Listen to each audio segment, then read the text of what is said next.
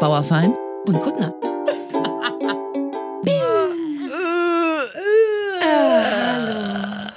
Heute ist so ein Müdi-Tag. Wir sind beide so ein bisschen schnupfig. Wir klingen beide ein bisschen nass um die Nase, finde ich. Ich klinge schon trocken um die Nase, aber ähm, quasi, ich hab's schon hinter mir. Ich bin Ja. schon einen Step weiter. Und irgendwie, dass man merkt richtig, dass das Jahr zu Ende ist. Ich bin ganz verkatert von unserer Weihnachtsfeierei und irgendwie auch vom Leben. Heute habe ich Bock auf eine langsame Folge. Man muss aber auch sagen, wir zeichnen heute an einem Montag auf. ja, ganz anders als sonst. Oh. Sonst sind wir ein bisschen später in der Woche. Und Montag ist auch im Podcast-Business, wie für andere Leute der Montag. Ja, es fühlt sich alles falsch an. Ich glaube, Montage sind nicht meine Tage. Vielleicht werden die irgendwann offiziell eingebürgert als neues Wochenende. Ich meine, früher war doch auch nur der Sonntag Wochenende und Samstag. Ich musste im Osten noch zur Schule Im gehen. Westen musste Samstag. man auch Samstag Ja, siehst du, vielleicht Schule. kann man, dass man das so ein, dass man irgendwann in so 50 Jahren sagt man, oh, endlich ein Montag. So, das wäre schön. Wobei, das war super krass. Ich erinnere mich da echt gut dran, dass man samstags noch in die Schule musste, so für ein paar Stunden. Ja, Und ich so 14 Uhr neidisch oder war so. auf meine Eltern, dass die frei hatten. Ich mir sagte, wie unfair ist das? Und dann ist man so Ist auch assi. sieben oder so und muss halt samstags quasi raus zum Schuften, während die Eltern brunchen. Mhm. Ja. gemacht ich, ich sehe deine Eltern ehrlich gesagt auch nicht brunchen vor meinem inneren Auge. Aber klar, in der Theorie. Ja, voll assi. Aber ich meine, allein da könnte man schon wieder so viele Sachen meckern. Allein die Uhrzeit, zu der man in die Schule muss. Das ist inzwischen ja nachgewiesen, dass das zu früh ist für alle Beteiligten. Ja, auch Arbeit, ne? Ja. Nicht nur Schule, sondern so früh aufstehen ist quasi niemandes Biorhythmus. Nein, deswegen bin ich ein Vorreiter mit meinem Wecker klingelt um elf. Und ja, ich brauche einen Wecker für elf. Ich Ja, ähm, werd aber du musst halt die. Masse noch hinter dir versammeln. Wie kriegst du das gesellschaftlich durch, dass du nicht quasi alleine und ich ehrlich gesagt auch der Outsider bist, sondern wir müssen mal, wir müssen mal eine große Gruppe werden, damit sich das eher durchsetzt. Aber wir Alle sind um eine durch, große Gruppe. gehen. Alle Leute wollen erst um elf arbeiten gehen. Alle Leute haben das Gefühl, sie dürfen nicht. Ich glaube, wir müssen uns einfach nur mit einem großen, oder DIN A4 reicht vielleicht, mit so einem DIN A4-Schild, wo Ausschlafen für alle steht, drauf steht vor die Bundesregierung, so stelle ich es mir vor, die Bundesregierung, hinstellen und sagen, hey, wir alle wollen länger schlafen. Und ich wette, dann kommen irgendwelche Leute, die sowieso vor Die der der Bundesregierung wollen rumhängen. überhaupt mal schlafen. Ja, die Also so machen alle, hey, wir durch. auch. Es kann sein, dass es einfach nur noch niemand versucht hat. Stell Meinst dir vor, du? wir würden einfach nur sagen, Entschuldigung, ginge das bitte? Und alle so, okay. Also ich glaube, die Bundesregierung hat vielleicht gerade auch andere Sorgen, aber ich habe mich auch gefragt, wer ist in charge? Sollten Mhm. wir vielleicht eher Unternehmen direkt angehen und Schulen und sagen, äh, folgendes, Sie sind ja auch Chef und dieser ganze Wahnsinn mit, wer um sieben anfängt, ist leistungsfähiger, ist Quatsch. Äh, Fangen Sie doch alle um elf an und so. Das Mhm. Ja. würde übrigens auch den Verkehr entlasten. Da gibt's ja super viele Studien zu, dass alle zur selben Zeit losfahren, um gemeinsam im Stau zu stehen, um alle möglichst um acht irgendwo Aber das könnte dann um elf auch Anzukommen. passieren. Also das ist natürlich, äh, Es dürfen nicht alle um elf anfangen. Wir müssen ein zeitversetztes System etablieren. Äh, da muss man halt nur mal feinjustieren und so. Mhm. Aber grundsätzlich müssen wir erstmal das Späte durchkriegen. Das verkaufen wir denen gleich mit. Das hat Vorteile. Alle kommen immer pünktlich, sind total entspannt Mhm. und so, weil wir entlasten auch den Verkehr. Manche müssen vielleicht doch um acht anfangen, damit das klappt, dass wir nicht im Stau zur Arbeit ja, aber müssen. das sind dann die, die hinter mir, hinter meinem DIN A4-Plakat stehen und sagen, ja, für euch vielleicht, aber ich muss trotzdem raus. Und dann haben wir direkt so Gegendemonstranten. Ich weiß nicht, Nee, vielleicht weiß sollten nicht. wir... Gibt vielleicht trotzdem Leute wie Eltern oder so, die müssen früh raus, weil die Kinder früh raus müssen. Die sagen, guck mal, solange wir jetzt Die Kinder müssen ja nur so früh raus, weil sie so früh in die Schule müssen. Das ist, ein, das, ist das, der Ich kleinste kenne aber auch Teufelskreis nur der Welt. Kinder, die super früh aufstehen. Also ich kenne auch nur Kinder, die, weil die gehen um sieben abends ins Bett, sind um sieben morgen Das halt. verstehe ich sowieso nicht. Wenn ich Kinder fett. hätte, würde ich die so hart an meinen Schlafrhythmus anpassen. Wir pennen erst um zwei Uhr nachts und um elf macht das erste Mal jemand das Auge auf. Ich glaube, dass es nicht so schwer ist. Meine Hunde funktionieren ja auch so. Insofern, warum sollte es bei Kindern nicht so funktionieren? Dann gehen die halt nicht um sieben ins Bett, sondern gucken schön noch mit Mutti den Tatort zu Ende. Meinst du? Naja, wir, wer, sobald wir Kinder haben, was ja sicherlich in den nächsten zwei, drei Wochen passieren wird, Genau. könnten wir uns damit ja genauer beschäftigen. Aber also halten wir fest, äh, ähm, ich schreibe ein DIN A4-Plakat für die Bundesregierung, wo drauf steht, bitte erst um elf aufstehen. Nee, ich dachte, wir hätten jetzt den Plan gemacht, dass wir es an die Unternehmen schicken. Wir müssen die Chefs, glaube ich, überzeugen. Es ist vielleicht eine individuelle Sache, oder? Aber die, Schulen Unternehmen- sind staatlich größtenteils. Aber es ist Ländersache, deswegen bin ich nicht sicher, ob die Bundesregierung äh, Einfluss Ich liebe hat. es, wenn jemand sagt, es ist Ländersache. Das beeindruckt mich total, weil ich nie weiß, was Ländersache und was das andere ist. Bundessache ist das andere, richtig? Ja, das eine ist Ja. Bundesebene, das ich andere finde, ist es klingt Länderebene. immer richtig, wenn jemand das Wort Ländersache sagt, bin ich so, würde ich dem sofort mein Konto öffnen und sagen, hier kümmere dich um meine Versicherung. Ich finde, das klingt so hart seriös, Ländersache. Ja. Uh, ich möchte häufiger Ländersache sagen. Ländersache, sag das einfach. Ich meine, es ist, glaube ich, ein bisschen wie beim Fußball. Da gibt's ja auch Ist ja so auch gängige. Ländersache. Ich übe nur keine Sache. Ich weiß, aber ich lasse mich doch kurz üben im kleinen Rahmen. Nee, aber da kannst du auch einfach immer ein paar, ähm, du musst, musst immer einfach so ein paar Floskeln reinwerfen. Du kannst immer sagen, ja, Pressing war heute nicht gut genug oder ähm, du musst äh, sagen, äh, ja, der, der Pokal hat seine eigenen Gesetze. Es gibt immer Der diese, Pokal hat seine eigenen Gesetze. Ja, ja, genau. Pressing. Ist Pressing Druck machen? Mm, Ja, genau. Ich habe so viel Ahnung von Sachen, von denen ich keine Ahnung habe. Das ist, glaube ich, meine Inselbegabung. Das Runde muss ins Eckige. Also Ja, nee, das darf man, Fußball, glaube ich, nicht mehr sagen. Ich habe da hab selbst ich das Gefühl, Das ist schon durch. Ja, ja, ja, Dann ja. outet man sich eher als jemand, der Ja. es nicht kann. Ja, aber es gibt einfach dieses Liebe ich beim Fußball und dass es auch immer wieder klappt. Also du musst einfach Mhm. immer nur so Sachen sagen und selbst Fußballexperten sagen auch nichts anderes als immer diese Floskeln. Also ich habe mir Pre. Pressing habe ich mir gemerkt. Pressing In ist Ganz mit. Ländersache könnte das eine geile Geschichte Ja, werden. Ich habe ein gutes Gefühl. Ja. Ähm, nur weil wir ganz kurz gerade bei unserer Weihnachtsgala waren, die wir vor ein paar Tagen aufgezeichnet haben, die unsere letzte Folge für dieses Jahr für euch zum Hören wird. Am 22.12., zwei Tage vor Weihnachten kommt die. Ähm, müssen wir trotzdem kurz drüber reden, weil es ja stattgefunden hat. Erstmal allen Leuten danke, die da waren. Es hat ungefähr jeder ein Geschenk mitgebracht. du hast da alle. Fünf Leute haben sich Ich angemeldet und alle anderen, selbst der Tontyp, Rainer, der super niedliche Tontyp kam und meinte, hier ganz kurz, äh, wegen den Geschenken später. Und ich so, wie wegen den Geschenken? Du arbeitest doch hier. Ja, aber meine Freundin ist großer Fan, wir haben jetzt ein Geschenk mit. Wow. Und dann am Ende hatten wir, glaube ich, ich weiß nicht, wie wir das transportiert kriegen mit dem Ton, aber am Ende gab es so eine Stampede, heißt das so, Stampede, wenn viele Menschen, also Tiere, so eine Tier, ich glaube, das heißt Stampede, kamen auf einmal mit ihren Geschenken. Ich hatte mich nur kurz zum Weihnachtsbaum umgedreht. In der Zwischenzeit hattest du irgendwas angestoßen. Was machte das, als ich mich umdrehte? Ein Drittel des Publikums, einen Meter von mir entfernt standen, mit großen leuchtenden Also, Augen und Geschenken in der Das, Hand. ja, aber das Lustigste Oh. war vorab, du hast immer gesagt, ja Leute, schenkt uns was, wir wollen auch voll geile Sachen mit nach Hause Ja, hochwertiger. Schrottwichteln in ist und so. Und hast mir vorher aber immer gesagt, ja, es haben sich so, Entschuldigung, ich muss lachen, haben sich so zehn Leute gemeldet. Ich Ja. glaube so, ich glaube, wir haben so zehn Geschenke auf der Bühne. Und das erste, was ich gemacht habe, äh, ich habe gefragt, wer alles ein Geschenk dabei hat und ungefähr wirklich die Hälfte der Leute hat den Augen hochgerissen und man dachte nochmal so. Hm. Das fand ich nicht okay, schlecht. That escalated quickly. Ich hatte sofort Dollarzeichen in den Augen. Ich dachte sofort, wow, jedes davon könnte ich geil finden. Aber ich glaube, die Darreichung hätte ich mir anders gewünscht. Wenn ich es mir aussuchen könnte, wäre so ein Fließband da gewesen, wo jemand die Geschenke vielleicht schon auspackt und dann nur mit so einem Fließband an mir vorbeikommt und ich immer nur sagen muss, ja, nein, ja, nein. Das war dann ein bisschen anders. Ich bin gespannt, wie sich das anhört. Und auch im Rückblick fand ich's, ich habe noch mal so gelacht, auch jetzt übers Wochenende, wie du kurz panisch geworden bist. Und es ist ein Video von uns im Umlauf, wie die Leute alles so. Ich habe irgendwann gesagt, ach, kommt doch alle nach vorne. Ja, siehst du, das war Bringt das doch einfach Problem. die Geschenke jetzt vorbei. Das war der Oh, Moment, wo das du gerade am Baum warst. Ganz genau. Und das Beste I did einfach, not see it coming. es gibt so ein Video, wo du so, nein, nein Katrin! Ja. Wie so eine Mutti, so richtig angehisst und so, jetzt ist es aus dem Ruder Es gelaufen. fühlte final. sich genau so ich an. fand's gar nicht schlimm. Ich Einmal fand's nicht super. hingeguckt und zack, auf einmal alle Menschen Ich fand's hier. super. Du hattest nur Schiss, dass du jetzt nicht mehr äh, in Control bist und alle Geschenke aufmachen kannst. Aber ich fand's einen total süßen Moment, dass alle gekommen sind und uns einfach überhäuft haben mit ihren Ja, das war Geschenken. Wäre auch für waren, Fernsehen die schöner gewesen als für einen Podcast. Das, ich glaube, ich war in dem Moment tatsächlich, hatte ich so einen Kontroll-Freak-Moment, aber professionell. Passiert mir nicht oft, gebe ich komplett zu. Aber ich dachte kurz, fuck, ist das nicht ein Podcast? Wie kriege ich, wie, um Gottes Willen. Und dann war tatsächlich in meinem Kopf so eine Mischung aus all die Geschenke, alle Es kann ich super. haben und das muss ich irgendwie transportieren. Es war ziemlich cool. Ich bin unterm Strich doch nur mit drei Sachen nach Hause gegangen, die ich ziemlich lässig fand. Ich werde noch einen Haul machen, habe ich beschlossen. Schön filmen, wie ich das, wie ich damit arbeite, mit den drei Geschenken, die ich mir ausgesucht habe. Äh, du hattest, was eigentlich eine süße Idee war, einen Staubs, Rau, Raubs, Raubstaubsauger. Also das ein muss man ja auch nochmal sagen. Ich meine, was haben wir für tolle Hörerinnen in dem Fall? Ähm, es, ich habe ja lange überlegt, ob ich mir so einen Saugroboter besorgen soll und habe ja alle Testberichte gelesen, aber am Ende noch keinen gekauft.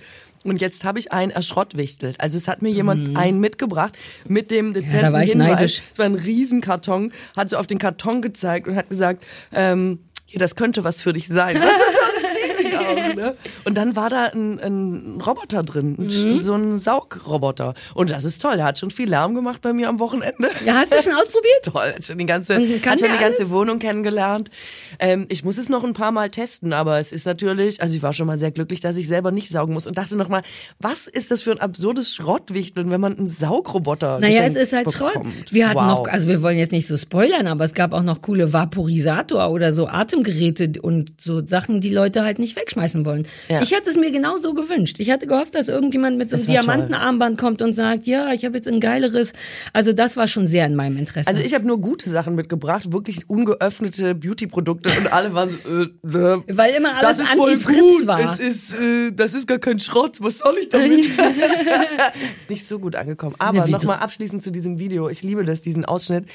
Du fährst mich da so an, du sagst einmal so, Katrin, im Sinne von, mach was! ja, ich erinnere mich an den Moment, wo Dann ich das habe ich, geschrien habe. das Lustige ist, also ich erinnere mich ja auch nicht an den Moment, dass ich mich wirklich hinsetze, so wie als wenn man da Schiss bekommen hat als Kind. Und du zu lassen mir, nee, äh, könnt ihr alle mal, nee, könnt ihr euch alle wieder, könnt ihr nochmal weggehen? Könnt ihr euch alle nochmal hinsetzen? Es ist ein wahnsinnig, Ja, ja, ja, wahnsinnig war- guter Moment und ich bin auch echt gespannt, wie er tonlich so rüberkommt. Kann sein, dass es alles rausgeschnitten wird, weil nichts davon Sinn macht. Insofern gut, dass wir es jetzt noch mal ein bisschen nachgespielt haben. Es war wirklich toll, toll und überfordernd gleichzeitig. Großer Fan gewesen. Wirklich, ich fand Ah. auch. Das war eine richtig gute Sache und wir haben auch echt schon Einladungen in andere Städte. Also äh, ich hatte das Gefühl, Ibiza ist zum Beispiel das allererste Angebot gewesen oder Teneriffa. Also was Gutes auf Von jeden wem? Fall. Hat mir irgendjemand geschrieben hier bei Instagram, dass wir, ob wir da nicht mal hinwollen. Aber Irgendwer mit kümmert sich auch um Angebot mit Zahlen und äh, Zahlen und Bühnenlocation Sicher, und so. sicher, bin ich mir recht sicher. Ja. Cool, ich habe jetzt schon Bock auf Reisen. Podcast-Reise, genau mein Ding. Aber du wirst ja reich beschenkt dafür, du weißt. Du Oh, hast ja, jetzt Mann, gesehen, hab was dabei rumkommt. Eine Sache, ach nee, kann ich, ich muss erst meinen Haul machen. Ich kann es nicht alles jetzt äh, verraten. Doch, kann ich.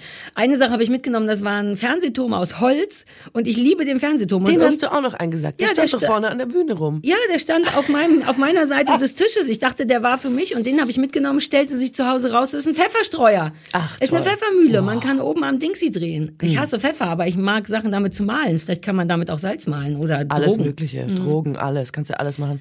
Ich hatte noch ein total lustiges, ähm, einen lustigen Moment.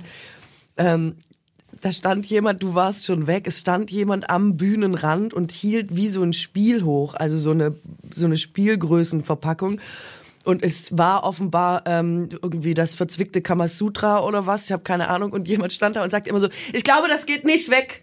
Äh, damit, ich glaube, dass das nicht weggeht. Bin ich mir, das wird liegen bleiben. Ich glaube, das geht nicht weg. Und ich dachte immer so, was, okay, weil willst du es willst du's mitnehmen? Warum ist, und es war, ähm, es war der Person sehr wichtig, mir immer noch mal zu sagen, dass das wahrscheinlich nicht weggeht. Aber ich glaube, es ist ehrlich gesagt alles weggegangen. Ja, das war ja mein Plan, dass am Ende von der ganzen Sache alle Leute ihren Schlüssel da hinlegen und jeder sich was mitnimmt.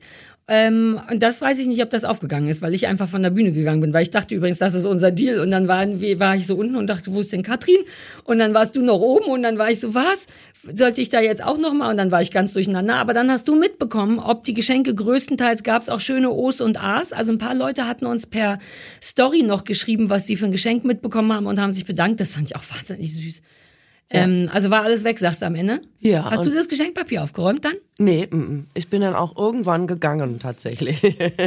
Wir waren ja super nachhaltig. Du hast deine Geschenke in einem Baumwollsack mitgebracht und ich habe es einfach in alten Papiermüll, den ich eh hab, verpackt und nur so semi-liebevoll noch so ein Washi-Tape drumherum gemacht, was bunt war. Ich fand uns gut und wir hatten einen Baum aus Pappe. Wir waren, also umweltmäßig waren wir safe. Ja. Das Geschenkpapier war nicht von uns. Das ist dann, also das können sich die Leute, äh, müssen die Leute sich selber draufschreiben. Andererseits will man es ja auch irgendwie verpacken. Ne? Ein paar Leute hatten auch alte, alte äh, Versandverpackungen. Das fand ich irgendwie süß. Ich habe äh, schon immer meine Geschenke in altem Zeitungspapier ähm, verpackt, also schon als Kind und muss sagen, dass ich dafür lange hart gedisst worden bin, weil es immer mit wenig Mühe geben in Verbindung gebracht Ja, aber wurde. das stimmt ja eigentlich Man nicht. hat noch nicht mal Geschenkpapier Papier besorgt und jetzt, zack, 20 Jahre später äh, sagen alle, ist doch cool, verpackst Mhm. du einfach in Geschenkpapier, ist auch nachhaltiger.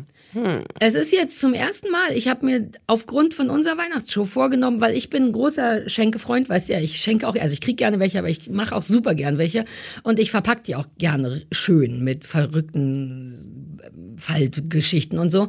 Ähm, deswegen war ich immer großer Geschenkpapier-Fan und finde auch absurdes Geschenkpapier toll. Ich hatte mal Rosenkohl-Geschenkpapier und eins mit Superhelden drauf. Und dieses Jahr habe ich beschlossen, ich mache das nicht mehr, weil man kann ja genauso gut in alten Papier oder tatsächlich, ich finde ja. Zeitungspapier auch schön. Wenn du da noch irgend so ein neonfarbenes Geschenkbändchen drum machst, sieht's richtig cool und aktuell aus. Und habe da beschlossen, ab jetzt kein Geschenkpapier mehr zu benutzen. Ja, ist cool. Äh, in Japan gibt's ja auch diese Tücher, die mm, dann man verschenkt das quasi in einem Tuch und das kann man ah. immer wieder verwerten. Und die sind ganz schön und ganz macht totalen Sinn. zauberhaft. Und das behältst du quasi und dann kannst du immer hinher schenken und bleibst quasi immer bei deinem Tuch. Ich fand das ganz cool. Uh, ist jetzt, das schon ein ja. Ding? Weil dann würde ich das kaufen. Also wir könnten so jetzt ein Ding draus machen, glaube ich. Ich habe das mal verschenkt, weil ich dachte, es wäre doch cool, wenn dann jeder immer so quasi sein Tuch immer so Was im Umlauf behält. Super ja, gute super Idee. Idee. Geschenke. Schreib's gleich Stoff? auf. Ich schreib's auf. Ich habe noch einen Nachtrag, weil ich habe ja gesagt, dass äh, ich überlege, ob ich einen Kunstbaum äh, kaufen soll. Also, mhm. dass man quasi mit einem Plastikbaum arbeitet in der Weihnachtszeit und nicht mit einem echten Baum aus Nachhaltigkeitsgründen. Das hat Leute ähnlich getriggert wie Tempo 130 auf der Autobahn. Hass. Mhm. Aber Ach, ich habe mich aus diesem Grunde nochmal äh, damit beschäftigt und muss echt sagen, ich hatte nicht recht. Also es ist tatsächlich so, dass man einen Kunstbaum 10 bis 20 Jahre, je nachdem spielen viele Faktoren eine Rolle, aber 10 bis 20 Jahre benutzen muss, mhm. damit er quasi auf dieselbe Umweltbilanz kommt wie ein echter Baum. Vor allem, weil vier von fünf Tonnen äh, aus äh, China kommen und weil die halt so viel quasi an CO2 verbrauchen, bis sie überhaupt mal hier sind. Von den Plastiktannen. Genau, von ja. den Plastiktannen. Und weil es bei echten Tannen nochmal davon abhängt, wie sie entsorgt werden, ob sie zum Beispiel verbrannt werden oder nicht, wo sie entsorgt werden, bla, ist alles hochkompliziert. Aber 10 bis 20 Jahre muss man mit einem künstlichen Baum, äh, den muss man 10 bis 20 Jahre wollen, mhm. damit sich rentiert. rentiert. Also würde ich das vielleicht wieder zurücknehmen wollen und ja, sagen, ist vielleicht ja ist der echte Baum dann doch die bessere äh, Alternative. Ja, aber es ist ein bisschen die so wie mit, mit Plastiktüten ist der echte Baum. und Papiertüten. So, das sagt, da denkt man ja auch, ah, Papiertüte ist immer geil, mhm. aber die ist auch nur geil, wenn du sie, glaube ich, drei, vier Mal benutzt und das geht mit wenig Papiertüten so und Jutebeutel gleiche Geschichte. Musste, glaube ich, entspricht, musste 150 Mal benutzen, damit ja. das Sinn macht, statt einer Plastiktüte. Ah, aber gut zu wissen, dann kann ich dann doch mit einem besseren Gefühl mir einen echten Weihnachtsbaum kaufen, ja. weil da habe ich Bock drauf. Es wird, glaube ich, nur ein kleiner und ich kaufe ihn morgen. Morgen ist Nikolaus in unserer Welt, in eurer Welt war Nikolaus vorgestern ähm, und da werde ich meinen Weihnachtsbaum kaufen ja. und zwar mit Absicht am Nikolaus, um richtig es mir geballt zu geben, weil ich noch überhaupt nicht weihnachtlich bin und das macht mich ganz verrückt. Also ja, morgen wird ein Baum gekauft und weil du gesagt hast, ähm, dass es richtig ist, kaufe ich keinen Plastikbaum. Äh, Bam. Und übrigens, ich habe ähm, im Wort zum Sonntag, jetzt mal kurz rabiater Wechsel, aber ich habe erfahren, dass die Adventszeit früher, und dachte ich, das muss ich dir noch sagen, weil du ja auch im Podcast erzählt hast, dass du Nehmerqualitäten in der Vorweihnachtszeit hast. Nehmerqualitäten? naja, im Sinne von alles rein, so, ja, ja, Shopping, ja. Essen, ja, alles mega Lichter. geil, so dass es oft schon bis Weihnachten quasi sich so ein bisschen aufgebraucht hat. Früher äh, war die, die Adventszeit Fastenzeit. Ist das, ah, das Gegenteil davon. Hast du richtig Glück gehabt jetzt. Ja, früher sollte man Buße tun und quasi 40 Tage lang sich auf die äh, Geburt Jesu vorbereiten. What? Guck mal, was in was für geilen Bis Zeiten wann galt jetzt, das denn? Weiß man das? Ja, das weiß ich nicht. Das habe ich nicht recherchiert. Aber es das war mal ja, Fastenzeit. Ja, aber andererseits, ich meine, ich darf ja eigentlich sowieso nicht Weihnachten feiern. So wenig, wie ich an Gott oder irgendwas glaube. Ehrlich gesagt, dürfte ich es ja sowieso nicht. Und ich mache es ja schon sehr traditionell. Deswegen ähm, I don't care, ehrlich gesagt. Ich krieg sowieso Ärger später im Himmel dafür. Falls Meinst es den du? gibt. Naja, wenn es den gibt, dann werden die ganz schön sauer sein, ja. Ey, ich war früher so richtig Fan von Zeitschriften und Magazinen und so. Ich habe sogar ein paar abonniert gehabt damals tatsächlich, aber auch so unterwegs, immer mal so am Kiosk hm. oder am Flughafen welche gekauft und so. Ich habe das geliebt, wie so eine kleine, wie so ein Schokoriegel, weißt du, so eine kleine bunte Belohnung für zwischendurch. Und irgendwie bin ich jetzt halt überhaupt gar nicht mehr unterwegs und viel wichtiger, irgendwie finde ich die Papierverschwendung auch nicht mehr so richtig geil. Ich meine, manche Sachen sind ja wirklich in so ein paar Minuten durchgeblättert und zack hast du einfach so einen Haufen Papier von nothing. Ja, total. Ich verstehe es. Ich war früher auch auch so einfach mal eine Zeitschrift mitnehmen für unterwegs. Aber das war gestern. Heute haben wir unseren Werbepartner Readly und die haben eine virtuelle Lösung gegen diesen ganzen Papiermüll, der sich innerhalb von Minuten ansammeln kann. Sie haben Deutschlands okay. größten digitalen Kiosk. Mit Readly habt ihr deswegen unbegrenzten Zugriff auf mehr als, Achtung, äh, kein Kiosk ist so gut sortiert, 7000 Magazine und Zeitungen weltweit. Inkludiert ja, sind auch so nationale Sachen, internationale Zeitungen Zeitungen, ähm, wer sich dafür interessiert, The Guardian, The Independent, Bunte, Bild, Elle, Harper's Bazaar. Ich meine, äh, ich kann jetzt nicht 7000 aufzählen, aber es sind sehr viele. Und ähm, Readly schafft so die bequemste und intuitivste Form des digitalen Lesens, ganz einfach, ganz unbegrenzt in einer App. Und damit ist es wirklich sehr nachhaltig und ich finde sehr inspirierend für die Zukunft des Lesens. Yay, endlich wieder Zeitschriften lesen.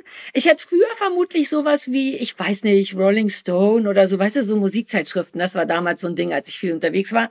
Heute wäre es wahrscheinlich was anderes. Ich nehme an, ich würde heute sowas wie Psychologie heute lesen oder mein schöner Garten. Ohne Scheiß, so jemand bin ich jetzt. Ich glaube, Christoph, mein Mann, würde sich vermutlich die Angelwoche aussuchen. Das sind alles Sachen, die es bei Readly gibt. Und das Tolle an Readly ist ja eh, dass man mit dem Familienaccount bis zu fünf Profile auf fünf unterschiedlichen Geräten haben kann. Die Magazine und Zeitungen können außerdem problemlos offline geladen werden. Man kann sie also tatsächlich überall lesen und macht keinen Dreck dabei. Voll gut ist übrigens auch, dass Readly äh, nur 14,99 im Monat kostet, ohne zusätzliche hm. Kosten und du kannst es auch jederzeit kündigen. Und noch besser ist, dass wir einen Code bekommen haben, extra Yay. für äh, die Bauerfeind- und KuttnerhörerInnen, wenn ihr auf readly.com slash buk, also alles klein geschrieben durch readly.com slash book, äh, geht, dann sichert ihr euch jetzt einen Monat, da könnt ihr euch das Ganze mal angucken, für 99 Cent. Also probiert Readly einfach cool. mal selber aus und alle Infos findet ihr wie immer in den Show Notes. Ja, ich habe keine Ahnung, aber ich habe jetzt nochmal, das Wort zum Sonntag ist ja was, was ich, zu meiner Überraschung immer weiterläuft, was ich auch echt oft und regelmäßig sehe, aber mich halt eigentlich nie damit auseinandersetze. Was ist das eigentlich? Das kommt immer sonntags nach der Tagesschau oder irgendwas? Und ja, am Wochenende. Sagt ein Pastor oder irgendjemand? Von Samstag auf Sonntag kommt es, glaube ich, damit es das Wort zum Sonntag ist. Ah, ja, genau, ja. kommt äh, nach, der, nach den Tagesthemen, glaube ich, also spät. Ah. Und dann darf halt quasi irgendjemand der Kirche nochmal seine Auch Gedanken zum Sonntag, zum aktuellen zum Geschehen. Zur zum, aktuellen Woche wahrscheinlich. Zu allem, ja. zu allem, einfach mhm. zu allem.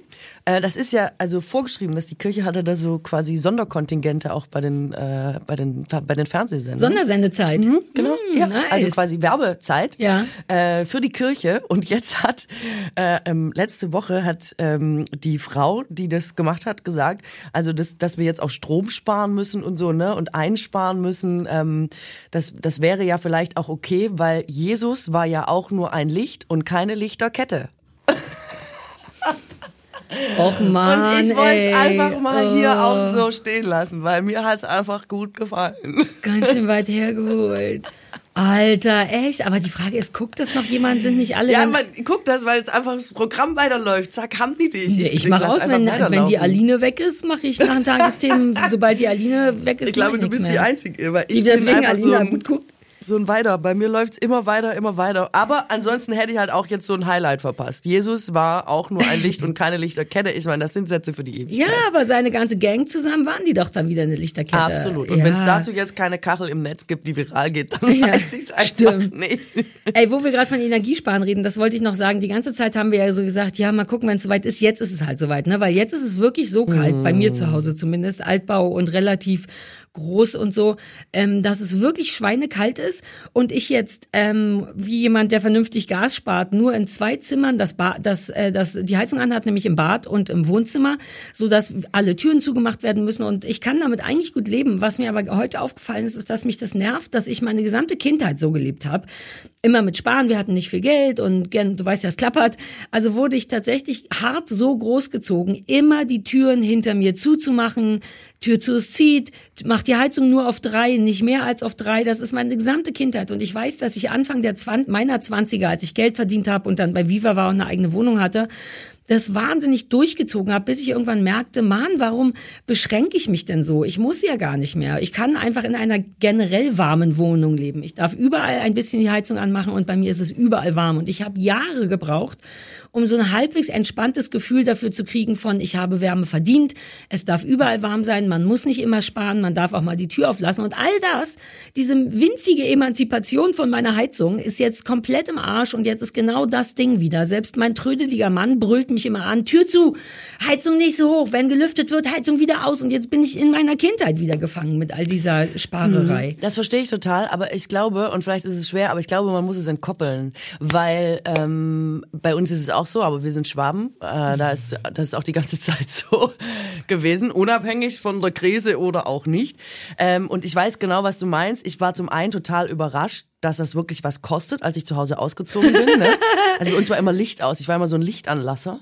Ähm, und als ich das zum ersten Mal selber bezahlen musste, hatte ich so viel Liebe für meine Eltern und so viel Verständnis für all die Streitereien äh, meiner Jugend und Kindheit, dass ich dachte, ja geil, Mann, wow, die hatten echt recht. Man muss das Licht ausmachen. Das kostet einfach Geld und jetzt muss ich selber ran schaffen ich weiß, was du meinst. Man ist irgendwann voll froh, dass man das kann. Aber ich glaube, man darf jetzt nicht in Armut denken, sondern einfach in sinnvoller Einsparung. Weißt du? Also nicht wieder zurückdenken in die Armut der Kindheit, sondern wir machen es ja jetzt aus einem anderen Grund. Und naja, die Zwischenphase. Um zu sparen, um zu naja, sparen. aber weil einfach. Äh, Gleicher Grund. Nee.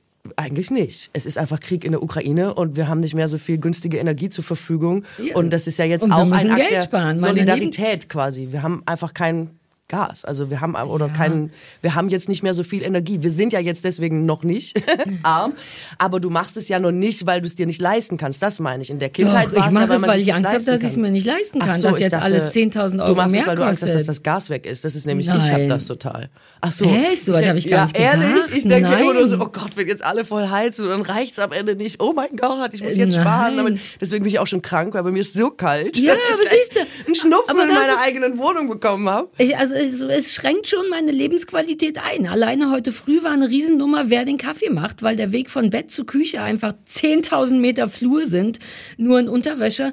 Und dann war ich wirklich ein bisschen eingeschnappt und dachte, das kann doch nicht sein. Jetzt muss man hier so Versteckspielchen machen. Geht man mit Decke zum Kaffee? Streitet man sich mit dem Mann für Kaffee oder nicht? Macht man selber all das nur wegen Gas? Das fühlt sich falsch an. Aber auf der anderen Seite, weiß ich nicht, wie es dir geht, denke ich, es ist ja nun äh, Krieg, Krieg in Europa. Wir sind unmittelbar betroffen dadurch, dass wir kein Gas, das wir bislang billig von Russland bekommen haben, mehr bekommen. Also da hat sich grundlegend was verändert.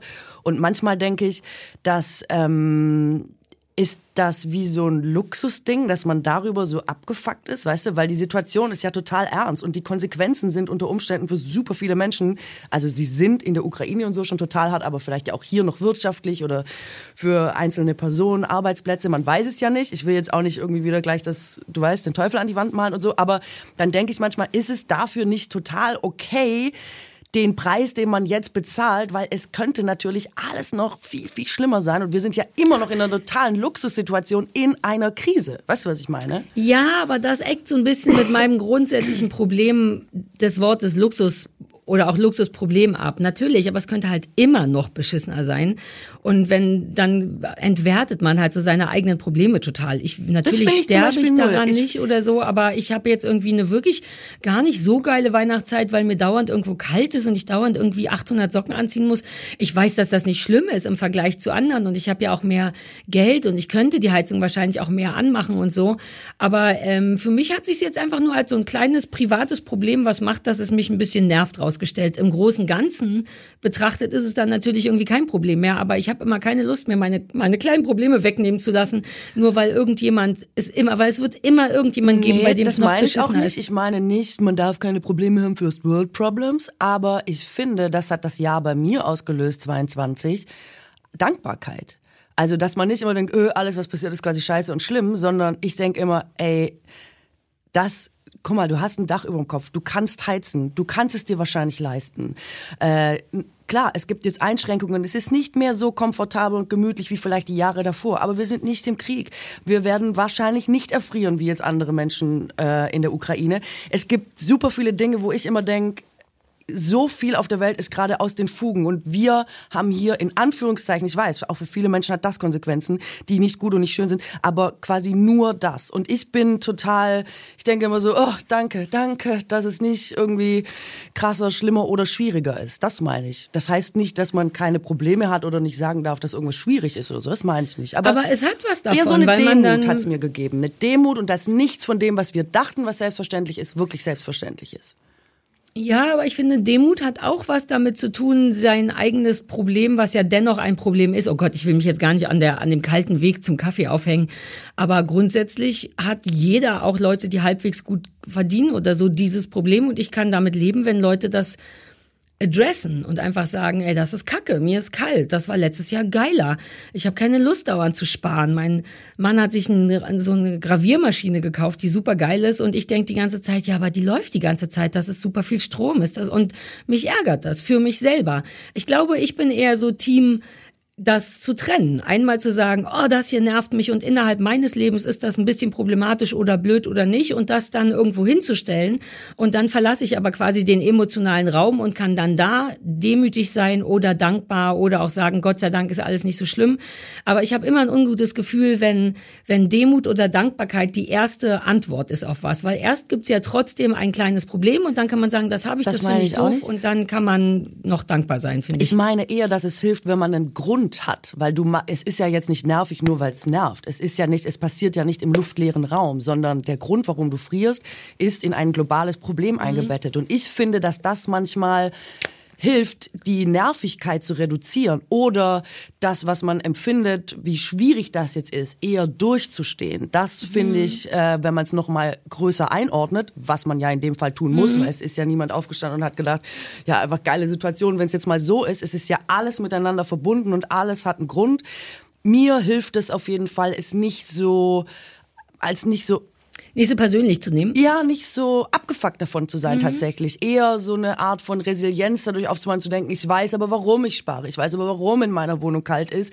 Und ich weiß auch, dass ich froh bin, dass nur das mhm. der Fall ist und dass es nicht dass ich ja, nicht verstehe. noch andere Probleme habe, wobei ich niemandem absprechen will, dass er Probleme als Probleme empfindet. Ja, ich glaube, ich dafür ist meine Zwei-Raum-Regel ganz gut. In dem einen Raum mhm. krakele ich rum und sage, super nervig, scheiße, mir ist kalt, ich will nackig in der Wohnung sein, ohne dass mir kalt ist.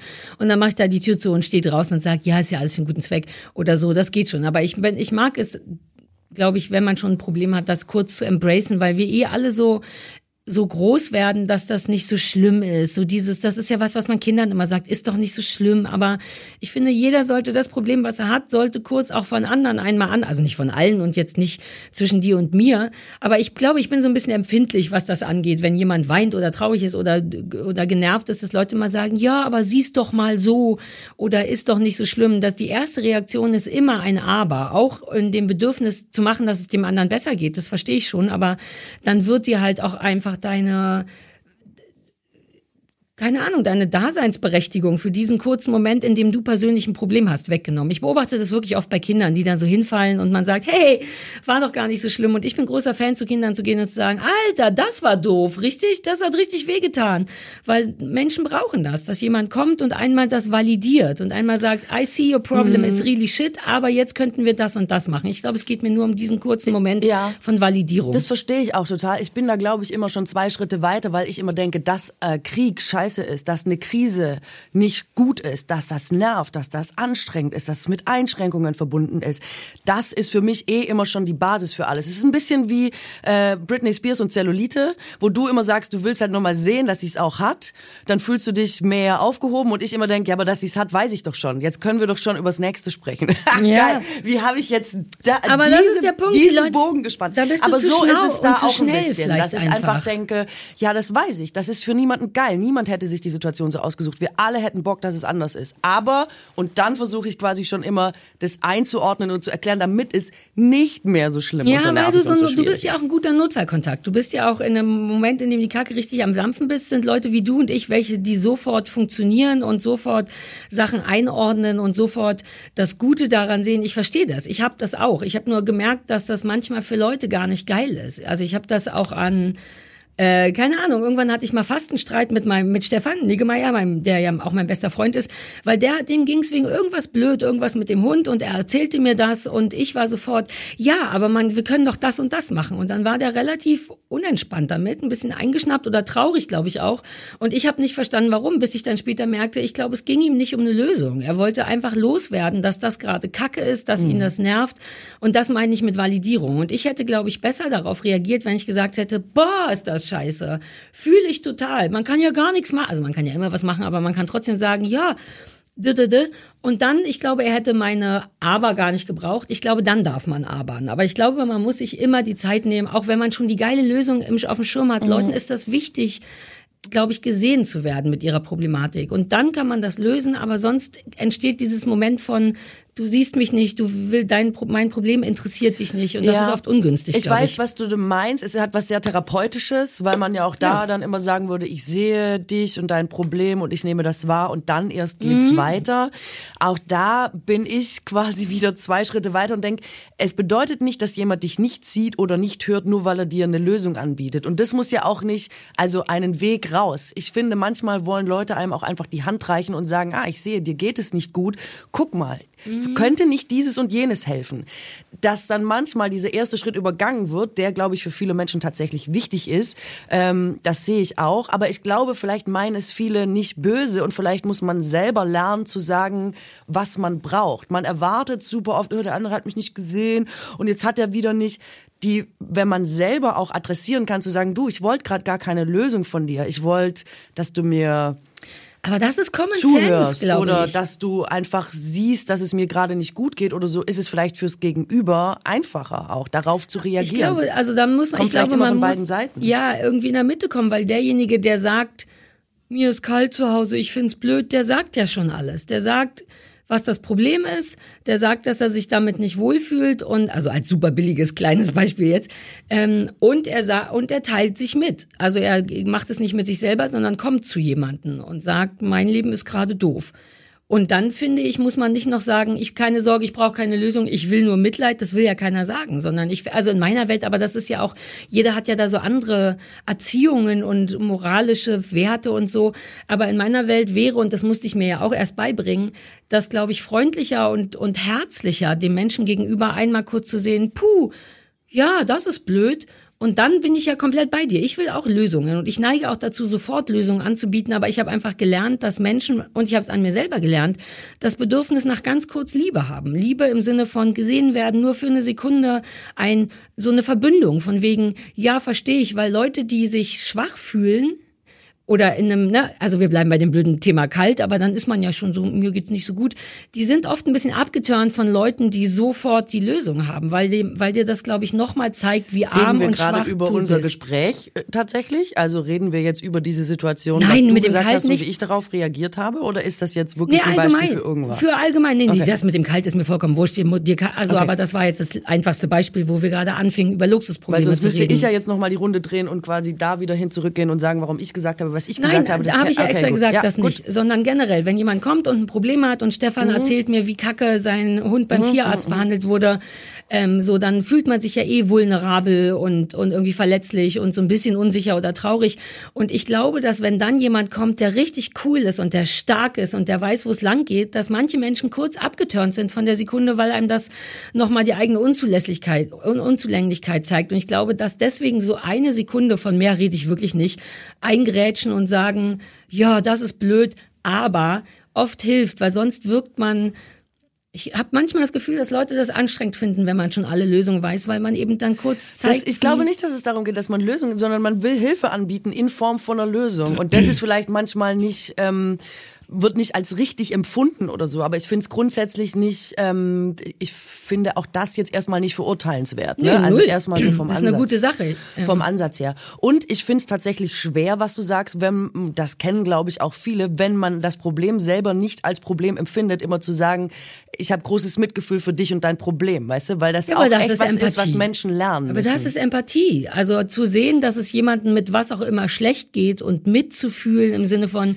ich ja, sehe, aber es in geht dem Fall, schlecht. wenn man jetzt nochmal über die Kälte redet, geht's ja los mit, ich bin genervt vom Kaltsein. Und dann müsste man ja bei allem immer sagen, ah ja, okay, ich verstehe, was du sagst, ich höre dich und dann sucht man den weiteren Ja, aber ist doch kein. Problem. Das finde ich total therapeutisch. So laufen Therapien, aber ich finde, dass Nee, das aber voll nicht so, praktikabel das- ist im Alltag. Aber Therapien sind doch keine Spezialeinrichtung. Therapien sind einfach Menschen, die also werden geleitet von Menschen, geleitet von Menschen, die wissen, wie es am besten wäre, zwischenmenschlich und für die Psyche des Gegenübers. Und also ich meine, um jetzt bei dem Beispiel zu bleiben, nur um dir klar zu machen, ich, mir fehlt nicht, dass du gesagt hast, oh, schade, dass die kalt ist, mir fiel gerade kein besseres Beispiel ein.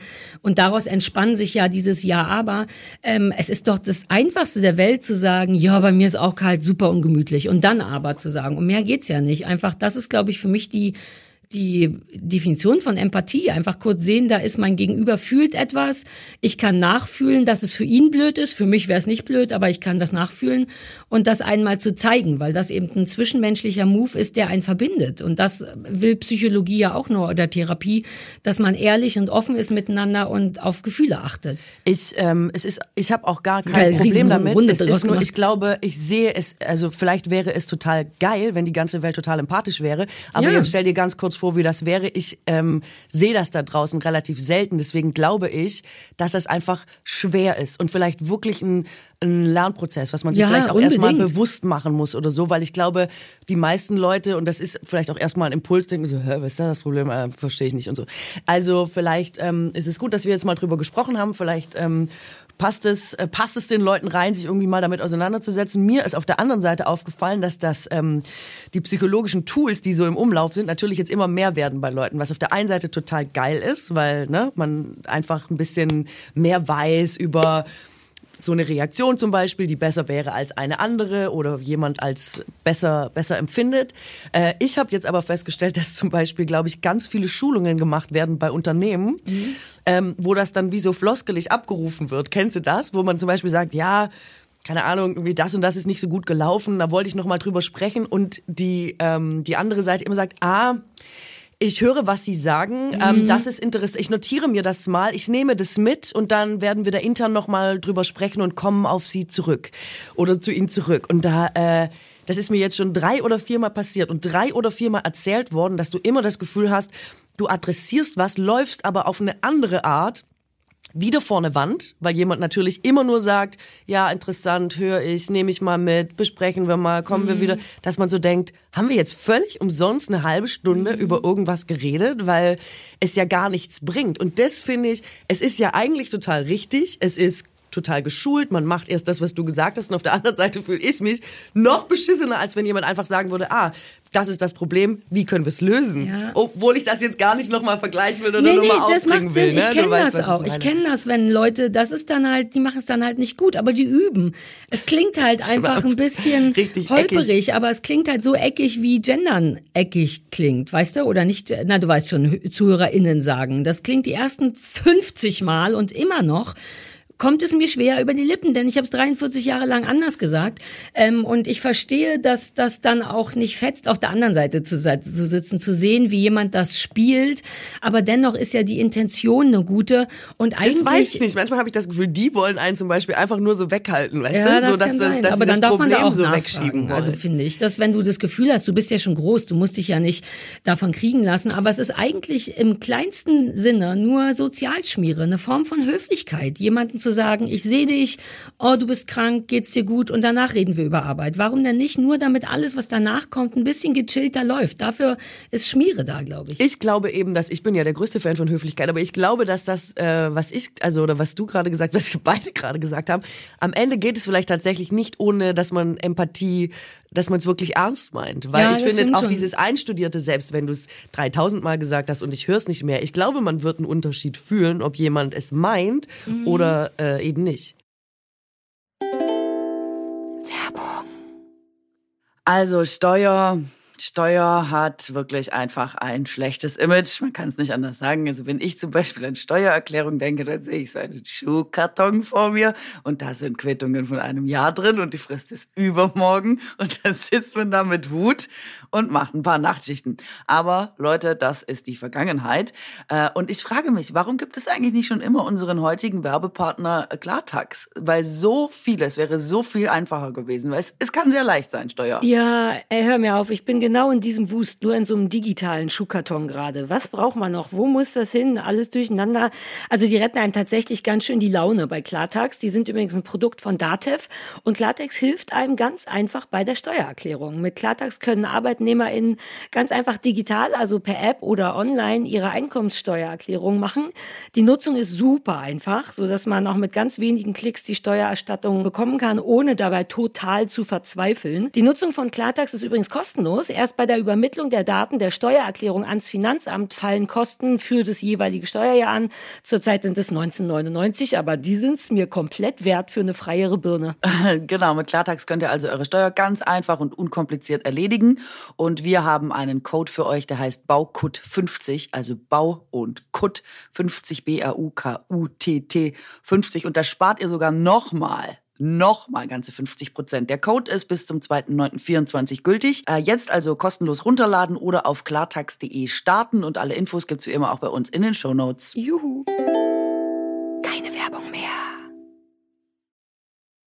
Wusstest du, dass die Definition von einem, von einem Serien, nicht Serienkiller, sondern halt ein Psychopath ist, ist keine Empathie zu haben. Also insofern mhm. ist grundsätzlich ja sowieso jeder Mensch mit Empathie ausgestattet. Ich habe nur das Gefühl, dass die Leute das manchmal nicht mehr auf dem Schirm haben, weil es ihnen auch selber so schlecht geht. Na, darüber sprachen wir auch schon mal, dass alle so angezündet sind. Ähm, aber allein das würde es lösen, wenn du, keine Ahnung, angenommen, du wärst jetzt kurz Kacke zu mir, dann hätte ich die Möglichkeit, das persönlich zu nehmen und angefressen zu sein. Aber man könnte halt auch sich diesen einen Schritt gönnen, der dazwischen ist und zu denken, na ja, aber es ist Ende des Jahres. Ich glaube, du hast, also keine, du warst nicht kacke zu mir. Es ist wieder nur ein Beispiel. Das hat, es hat nicht stattgefunden. Aber dann würde ich denken, na gut, aber die hat jetzt auch ein anstrengendes Jahr hinter sich. Gegen Ende des Jahres ist viel los. Wahrscheinlich ist die ganz schön angezündet wegen tausend anderen Sachen. Und dann nehme ich es tatsächlich direkt nicht viel weniger persönlich, weil ich Empathie hatte. Das aber dann meinen wir genau dasselbe, weil, ich sag's trotzdem nochmal, wenn du jetzt kommst und sagst, dir ist kalt, es nervt mich total, ist quasi quasi das, was ich dann laut sage mit ja, aber es ist jetzt auch mhm. Krieg, es ist jetzt auch Krise, es ist jetzt gerade schwierig, es ist jetzt für alle so, ist quasi das, was das versuche ich genauso nur dass ich es dir sage, für dich mit einzuordnen. Das, du machst es ja auch. Man setzt einen größeren Kontext dahin und sagt, na ja, wird wohl gerade schwierig sein und problematisch und so. Mhm. Genau dasselbe habe ich gerade äh, versucht mit dem zu sagen, na ja, es ist natürlich nervig, wenn es kalt ist, aber ich muss mal kurz mal die Jacke Ja, aber das ist in dem Fall nur mein Selbstschutz. Gleichzeitig erwarte ich natürlich trotzdem auch von meinem Gegenüber, und das wäre das Beste, was dann passieren könnte in der Zukunft, dass du selber auch denkst, wow, ich war gerade kurz ungünstig kacke zu der, ich meinte das gar nicht so, es ist nur so, dass sehr viel los ist und ich sehr dünnhäutig bin.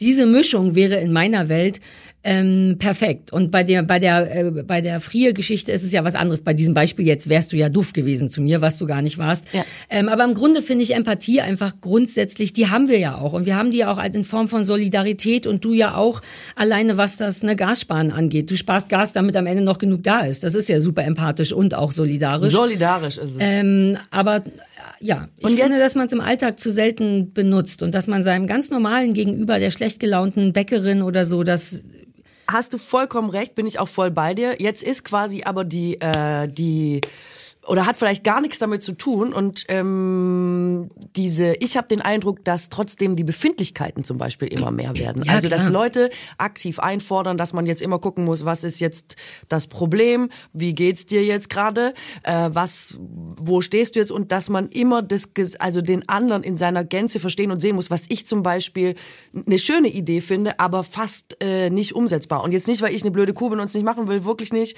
oder weil ich dagegen bin, aber ich habe das Gefühl, dass es jetzt mh, mm, mittlerweile manchmal mm, das Pendel fast in die andere Richtung ausschlägt. Aber so ist es ja mit allen Sachen. So ist es mit Woke sein und Cancel Culture und so. Irgendwann ändert sich was, weil irgendjemand ein Bedürfnis hat, eine größere Menge, die damit auch sein, seine Berechtigung hat. Und dann gibt's halt ein paar Leute, die im übertragenen und auch nicht übertragenen Sinne dann Aktivisten dafür werden, für diese eine Sache und sagen, let's do it. Und natürlich werden dabei dann immer mal wieder Grenzen überschritten und dann kriegen Leute aufs Maul, die vielleicht gar nicht aufs Maul verdient hätten, so doll oder so. Das passiert. Ich finde es auch blöd, aber ich nehme das lieber in Kauf, dass Leute ein bisschen befindlicher sind, weil das ja zumindest, wenn sie es richtig machen, auch nicht nur um sich selber dreht, sondern dass man dann die Leute, die das sagen, ne, die soll, also die sagen, du solltest auch mal auf mich achten, die müssten natürlich im Umkehrschluss dann aber auch auf ihr Gegenüber achten, was dafür sorgen könnte, dass trotzdem alle ein bisschen vorsichtiger und empathischer sind miteinander.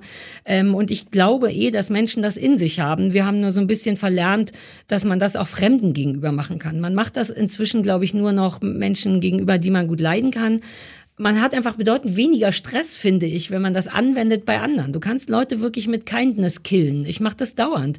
So, deswegen zahle ich nicht Strafzettel, weil ich, haben wir ja schon mal drüber gesprochen, zu Ordnungsamttypen eben nicht sage, Alter, ich stand hier nur 30 Sekunden, sondern mit Händen hochkomme und sage, oh, Sie haben den beschissensten Job der Welt. Natürlich zahle ich, das war ja mein Fehler. Zack, zahle ich kein Strafticket oder doch eins. Mhm. Also man kommt damit einfach super weit, wenn man andere Leute mit deren Gefühle mit einberechnet. Und wenn man es nur als Form von Manipulation macht, was ein bisschen so ist beim Ordnungsamt.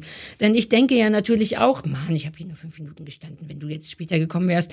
Und stattdessen denke ich, oh, den Streit führe ich mit ihm nicht, da kann ich nur verlieren, den hat er dauernd und mache einfach was anderes. Mhm.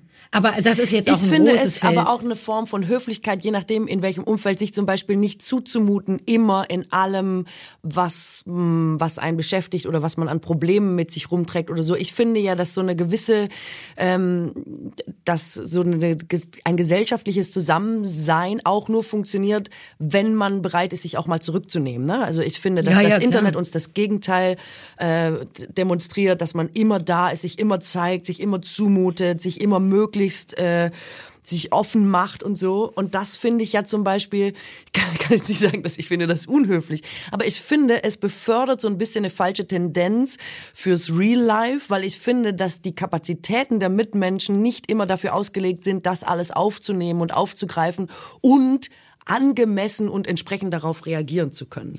Also nicht alle Menschen, aber ich finde der engste Kreis schon. Das ja, das meine ich. Wir müssen vielleicht drüber reden, wo, in welchem Umfeld. Das Also Internet ist ja was sehr. Anonymes und im engsten Umfeld, finde ich, kann man es auch erwarten. Aber was ist mit diesem, mit diesem Zwischenbereich, in dem wir alle so rumwabern und zusammenleben, ohne dass man jetzt, ich meine nicht die engsten Freunde oder Family. Aber ich so. finde jetzt im Internet, das ist auch kein gutes Beispiel, weil im Internet ist ja auch derjenige, der es empfängt, kann sich ja, das ist ja kein eins zu eins Gespräch, aus dem man nicht wegkommt, sondern wenn man sich im Internet zumutet, hat ja immer noch der Empfänger die Möglichkeit, das nicht zu machen. Uh, das würde so gut passen zu diesem Thema, was wir seit Wochen vor uns herschieben. Sollten wir in die Richtung unauffällig abdingsen? weißt du, zu privat im Netz sein und nicht, weil da sind wir ja gerade. Ich meine, wir haben was ganz anderes vorbereitet, aber es passt auch noch zur nächsten Woche. Oder wollen wir nicht und wollen wir lieber Ja, weiß ich auch nicht. Wir können ja, ja weil du, du, also es kommt ja so ein bisschen in die Richtung, du meintest mal, was ich nachvollziehbar finde, dass dir das manchmal zu privat ist im Netz. Also ne, Leute auf Instagram, hat, vielleicht willst du selber als Beispiel nennen, bevor ich irgendwas Blödes oder Falsches sage. Und ich bin da sehr anders. Deswegen ähm, ist es vielleicht interessant. Ähm, ja, ich bin manchmal einfach überrascht über die Offenheit, aber ja gar nicht so sehr über, ne, das gehört natürlich mit dazu. Ich meine, alle sind den ganzen Tag am Senden. Ähm, ich bin manchmal eher überrascht, wie, also das geht immer weiter, ne? Wie privat, also was zeigt man aus seinem Privatleben bis hin zu eben auch Krankheiten. Und da habe ich manchmal das Gefühl, und es ist ein ganz dünnes Eis und ich möchte wirklich nicht falsch verstanden werden. Ich will niemandem die Krankheiten absprechen. Ich bin absolut dafür, dass man ähm, diverse Krankheiten offen kommuniziert, damit es in der Gesellschaft ein Bewusstsein dafür gibt und mit äh, vielen Krankheiten anders umgegangen wird. Das ist alles nicht die Frage. Ich habe aber manchmal das Gefühl, dass ähm, Leute selber sich, weil sie bekommen natürlich Likes für diese Offenheit und für dieses offene Kommunizieren von Krankheiten oder Problemen. Und ähm, das kann stimmen, das muss nicht stimmen. Mein Eindruck ist manchmal, dass die Leute merken, ah, das funktioniert cool und immer weiter in diese Richtung gehen, bis ich manchmal das Gefühl habe, sie reduzieren sich selber auf diese eine Krankheit, auf dieses eine Problem, weil es im Internet eben ähm, dann gut funktioniert, da es eine gute Resonanz gibt. Und ich denke manchmal, also es kann jeder selber entscheiden, ne? ich habe überhaupt nichts da äh, mitzuquasseln, aber ich denke manchmal, ich sehe voll viele Leute und denke, wow, du bist so viel mehr als das und es findet quasi, obwohl man so offen ist und alles gibt, eher am Ende kommt weniger quasi dabei raus. Aber das ist nur so ein Eindruck und ich wollte ihn mal, ähm, ja, ich wollte ihn mal zur Diskussion stellen. Ich bin ja oft Hast alleine ein, mit ein meinen Beispiel Eindrücken. dafür? Hast du ein Beispiel dafür, wo es dir besonders, man muss ja keine Namen nennen, aber vielleicht hast du irgendwas mal irgendwo gesehen und dachtest, oh, das finde ich irgendwie zu viel. Das muss dir ja irgendwo passiert sein quasi. Ja, ich kann es eigentlich gar nicht genauer sagen als ähm, da, also es ist so, nee, ich kann es mhm. eigentlich jetzt nicht sagen, ohne dass ich, ähm, dass es so halb sein wird. Okay. Dafür ist ja, auch ja, zu lange verstehe. her, was ich gesehen ja, habe. ich habe es nicht mehr. Also ich glaube, das ist ja eigentlich gar nicht ungewöhnlich. Dieses, ähm, das hat ja viel mit Geltungssucht zu tun, die einem so unterstellt wird, wenn man sich mit irgendeinem Thema eigentlich, ehrlich gesagt, sich auf dieses spezialisiert und das dann hochtreibt. Ähm, und das finde ich schwierig, weil ich verstehe genau, wo dein Gedanke herkommt. Und ein Teil von mir denkt, ach, selbst wenn, ne, vielleicht haben die es beschissen genug oder wir können es ja auch irgendwie am Beispiel nennen, dass ich ein paar Wochen lang wirklich das Thema ADS ordentlich gepusht habe, weil es eben wirklich eine riesige Nummer war für mich und ich und das so viel von mir und meinem Leben erklärt hat, dass ich das mitteilen wollte und dann tatsächlich genau wie du sagst, merke, Aber darf dass, ich mal ganz kurz ja, reinhaken schon? Warum möchtest du das mitteilen? Also was ähm, machst du es, weil man das jetzt so macht und weil das einfach so eine normale Art der Kommunikation mit anderen geworden ist, die man nicht mehr hinterfragt? Oder hat es tatsächlich, und es ist egal, du kannst es machen, wie du mhm. willst, aber, oder hat es hilft es dir tatsächlich im Umgang damit, weil man es mehr, weil man das nochmal anders verarbeitet oder so? Also was ist der Weder konkrete noch, Grund, warum du es ähm, machst? Weil ich ja schon immer sehr privat bin mit meinem Kram. Also ich bin ja auch darauf erst gekommen, weil ich viel von mir und meinen Problemen erzählt habe hier und beim kleinen Fernsehballett und dann Leute meinten, uh, hast du mal drüber nachgedacht? Und darüber bin ich erst dahin gekommen und es war einfach eine riesige Erkenntnis und ich bin sehr privat und habe überhaupt kein Problem damit, diese Sachen zu teilen. Im Gegenteil, ich habe das ganz starke Gefühl, dass das Leuten enorm hilft. Und spätestens da denke ich, ja, aber warum denn dann nicht? Also immer wenn ich ein bisschen mehr was mit ADS poste, gehen mir Follower flöten. Also das ist schon so, dass da auch, also es hat nichts damit zu tun, geiler und berühmter zu werden. Ich würde mich aber auch nicht, ich fände es auch andersrum, ehrlich gesagt, cool, wenn dann mehr Leute kämen, weil sie denken, ah, da erfährt man was drüber.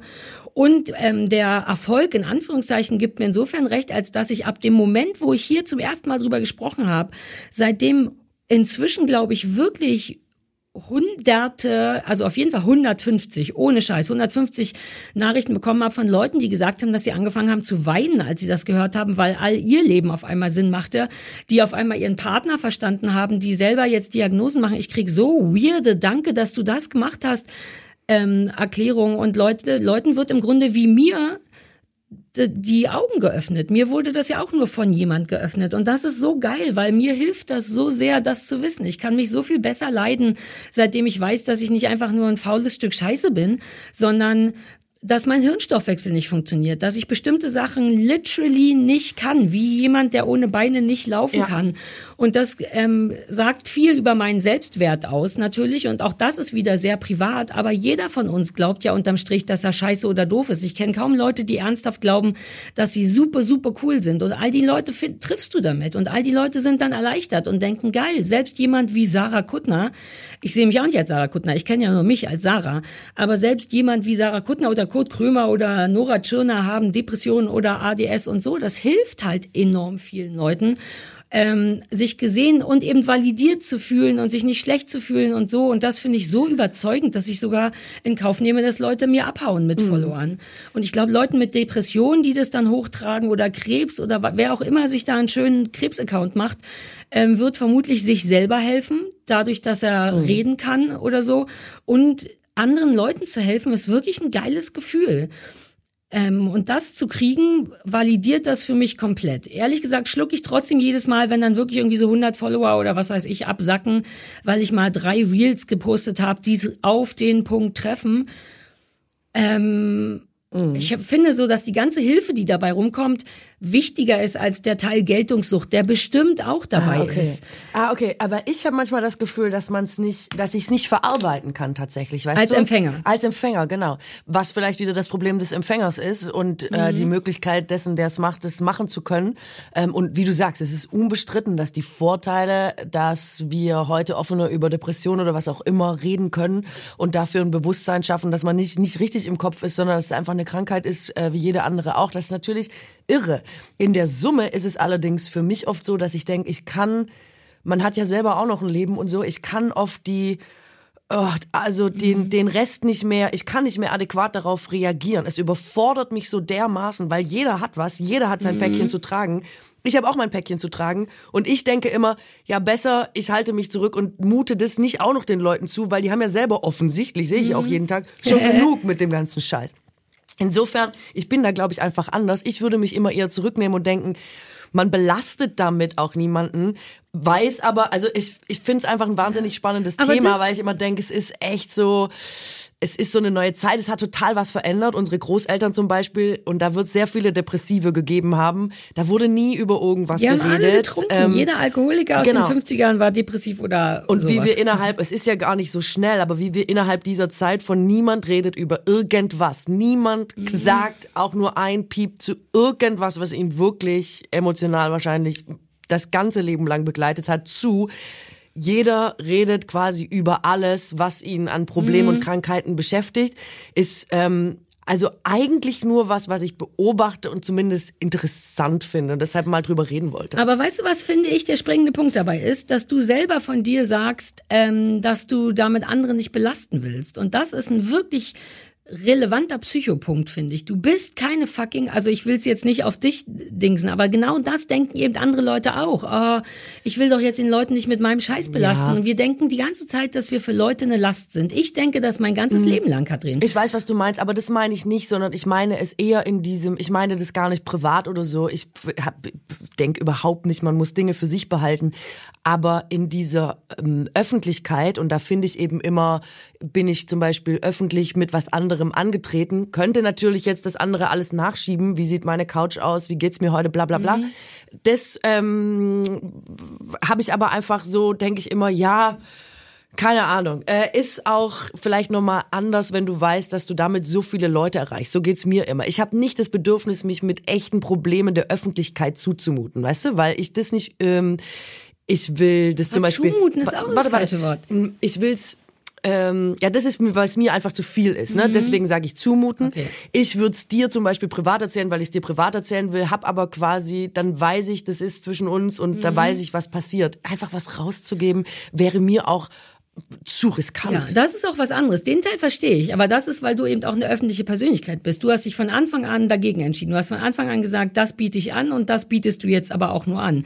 Wobei das im Grunde ähnlich ist wie jemand, der anbietet, hier, ich habe Depressionen und Krebs, das biete ich an. Weil du sagst ja, dann bleibt am Ende nur noch das übrig, dass man nur noch das ist. Und Hm. so bist du natürlich auch nur das. Dieser, der, ein glitzernder Profi und keiner weiß, ob du ab und zu mal traurig bist oder Regelschmerzen hast oder so. Ja, da denke ich halt immer, wie bei allem anderen auch, das ist ja klar, weil wir sind Ja, alle das ist Menschen. nicht klar. Natürlich haben wir alle Probleme, wir haben alle unsere Tage. Ich weiß, ich glaube nicht, dass ist. das klar das ist. Aber wie, das verstehe ich wirklich nicht. Ich weiß nicht, warum das, also durch warum das diese Stufe von berühmt sein. So, ich habe im Leben Aber- nie darüber nachgedacht, ob Harald Schmidt mal Liebeskummer hatte. Und der Moment, wo ich darüber nachgedacht hat, war so, ah, naja klar, der ist ja auch nur ein Mensch. Aber alles, was ich von Harald Schmidt gesehen habe, war Ja. Perfektion, intellektuelle Perfektion ohne eine Emotion.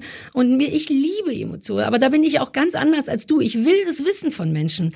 Ich kann mich, ich kann Menschen viel lieber haben, wenn ich weiß, dass die keine Roboter sind. Und zu sagen, ich habe Regelschmerzen und Liebeskummer, blöde Beispiele machen, dass Also- ich denke, oh Gott sei Dank, du bist kein Roboter. Ja, aber ich finde, ich finde die Annahme davon auszugehen, dass Ich Menschen immer Roboter super starke sind. Regelschmerzen heute. Ich sag dir, wie es ist, deswegen bin ich auch ganz müde. Jetzt Ehrlich habe ich gesagt. Aua, Okay, toll. Ich bin so froh, dass du dich so lange zurückgehalten hast. Ich Mhm. treffe mittlerweile Leute, die sagen, hallo, ich bin die Nadine, ich äh, habe PMS. Und man denkt, ich kenne Nadine. Aber ist doch cool, Ah! dann weiß man sofort, warum Nadine ein bisschen weird ist, weil PMS ist ja auch keine Charaktereigenschaft, sondern eine nachgewiesene Hormonschwankung innerhalb eines weiblichen Ja. Zykluses, die dafür Ich sorgt, dass ja man nur- traurig oder was auch immer ist. Ich bin einfach überrascht davon, dass ich oft, Mhm. bevor ich noch den Nachnamen weiß oder was auch immer, die Info über den, äh, wo der Zyklus gerade ist, habe. Mhm.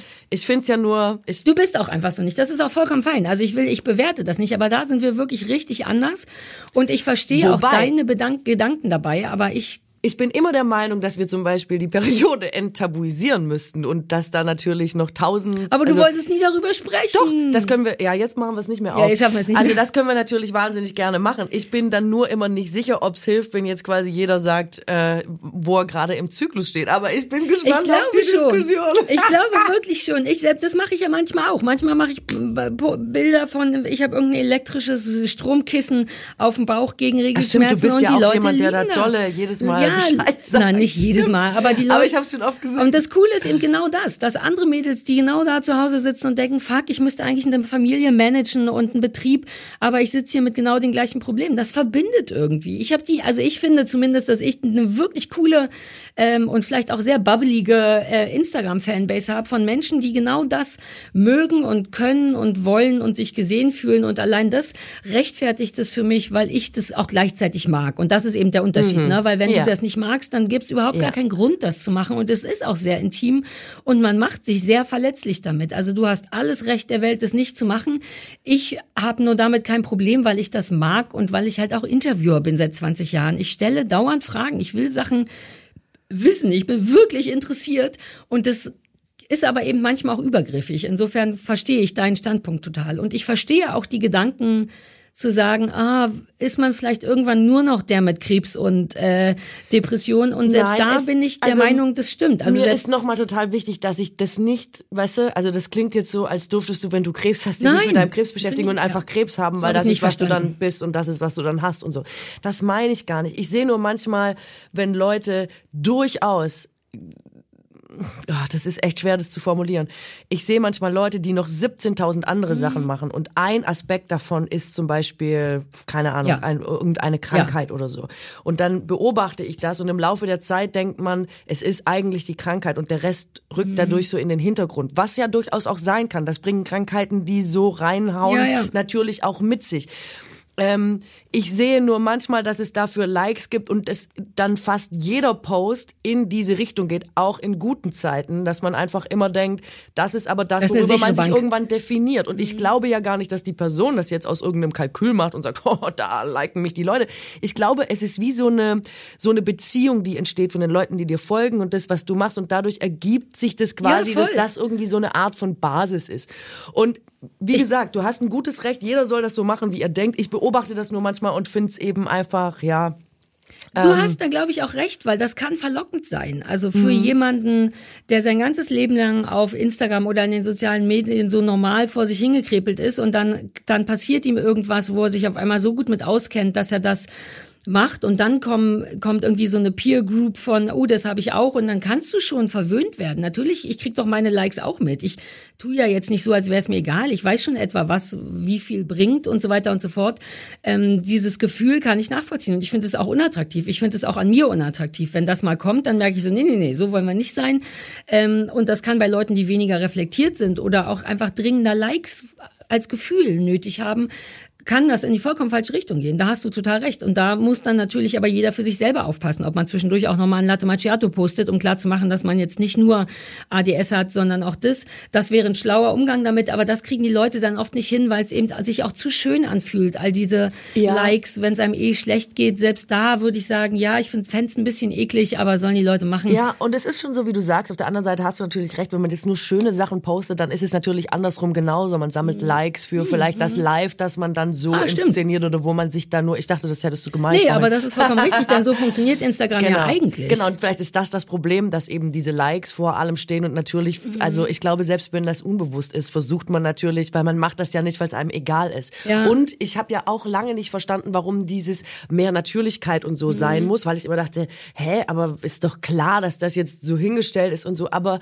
es stimmt natürlich andersrum auch und die Erfahrung habe ich auch schon gemacht, dass diese, dass man sich vergleicht oder dass man das für wahr hält und das trifft ja sogar Leute, die sich selber kennen und zum ja. Beispiel jeden Tag in den Spiegel gucken und äh, dann diese befilterten Bilder sehen und denken irgendwann, so sehe ich eigentlich aus, ja. das ist mein wahres Ich. Also es scheint ja irgendwie schon was echt mit deinem mit deiner Hirse zu machen, was sich deiner Kontrolle jetzt erstmal so entzieht. Auch bei schlauen Leuten. Wenn du dein ganzes Leben lang Frauen nackt nur siehst, wenn mhm. sie dünn sind und ich habe nie, wo sollte man denn? Selbst in Pornos sind Frauen dünn, in der Werbung sind Frauen dünn. Ich weiß, dass normale Frauen nicht so aussehen, aber dennoch sehe ich die nicht, ja, weil ich ja. nicht in die Sauna gehe oder nicht zum FKK-Strand. Deswegen mag ich das so, normale Frauen am Strand zu sehen, weil ich denke, ah ja, stimmt, Gott sei Dank, weil ich bin doch schlau, ich bin super schlau, glaube ich.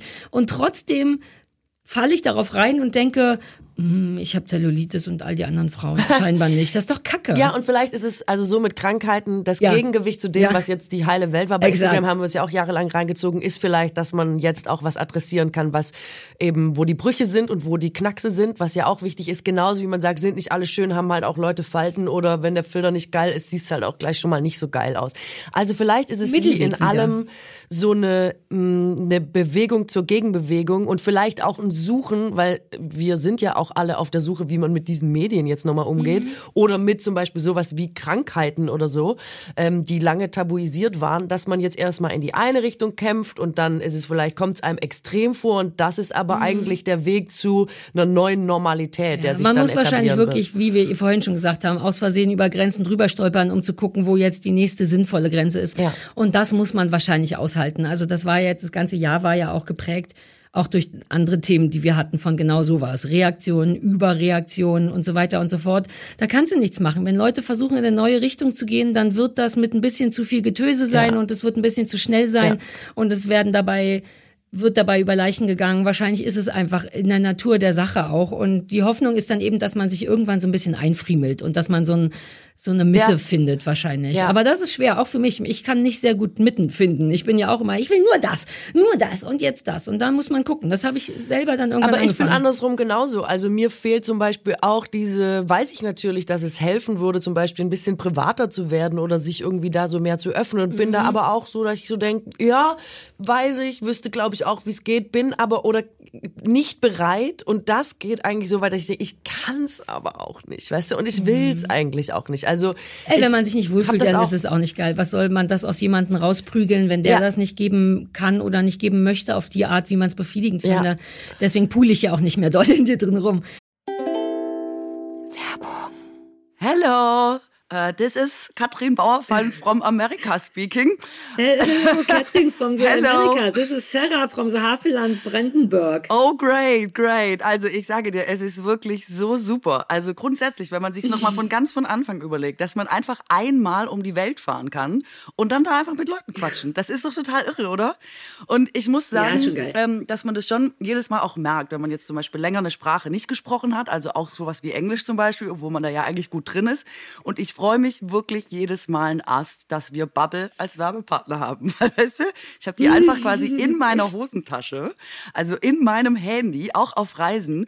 Und ich mache es total gerne, dann abends einfach nochmal so im Bett 15 Minuten immer so ein bisschen nochmal Lektionen auffrischen. Weil, falls ihr das noch nicht kennt, Bubble, ähm, wobei das nicht sein kann, wenn ihr uns hört, aber das ist eine preisgekrönte Sprachlern-App mit Sprachkursen für 14 Sprachen. Da ist zum Beispiel Englisch dabei, aber auch Spanisch, Italienisch, Französisch, Portugiesisch Chinesisch oder auch Türkisch. Und ähm, es geht eben genau darum, dass man alltagsrelevante Themen da drin hat und dass das in kurzen, mhm. realistischen Dialogen ähm, vermittelt wird sodass man auch wirklich vor Ort was damit anfangen kann, weil sonst bringt einem eine Sprache ja immer irgendwie nicht so richtig was, wenn man sie im echten Leben nicht wirklich einsetzen kann.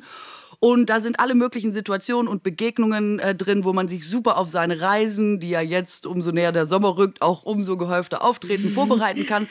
Und ich sag mal so, also das Ganze ist von 200 Sprachexpertinnen erstellt und äh, äh, genauso gut ist es ehrlich gesagt auch. Ja, super geil. Was auch schön ist bei Bubble ist, dass die Kurse individuell auf die Erstsprache der Lernenden ausgelegt ist und auch für jedes Sprachlevel verfügbar ist. Sprich, es wird eigentlich immer darauf geachtet, dass das Lernen nicht zu schwer wird und dass man irgendwie Spaß hat.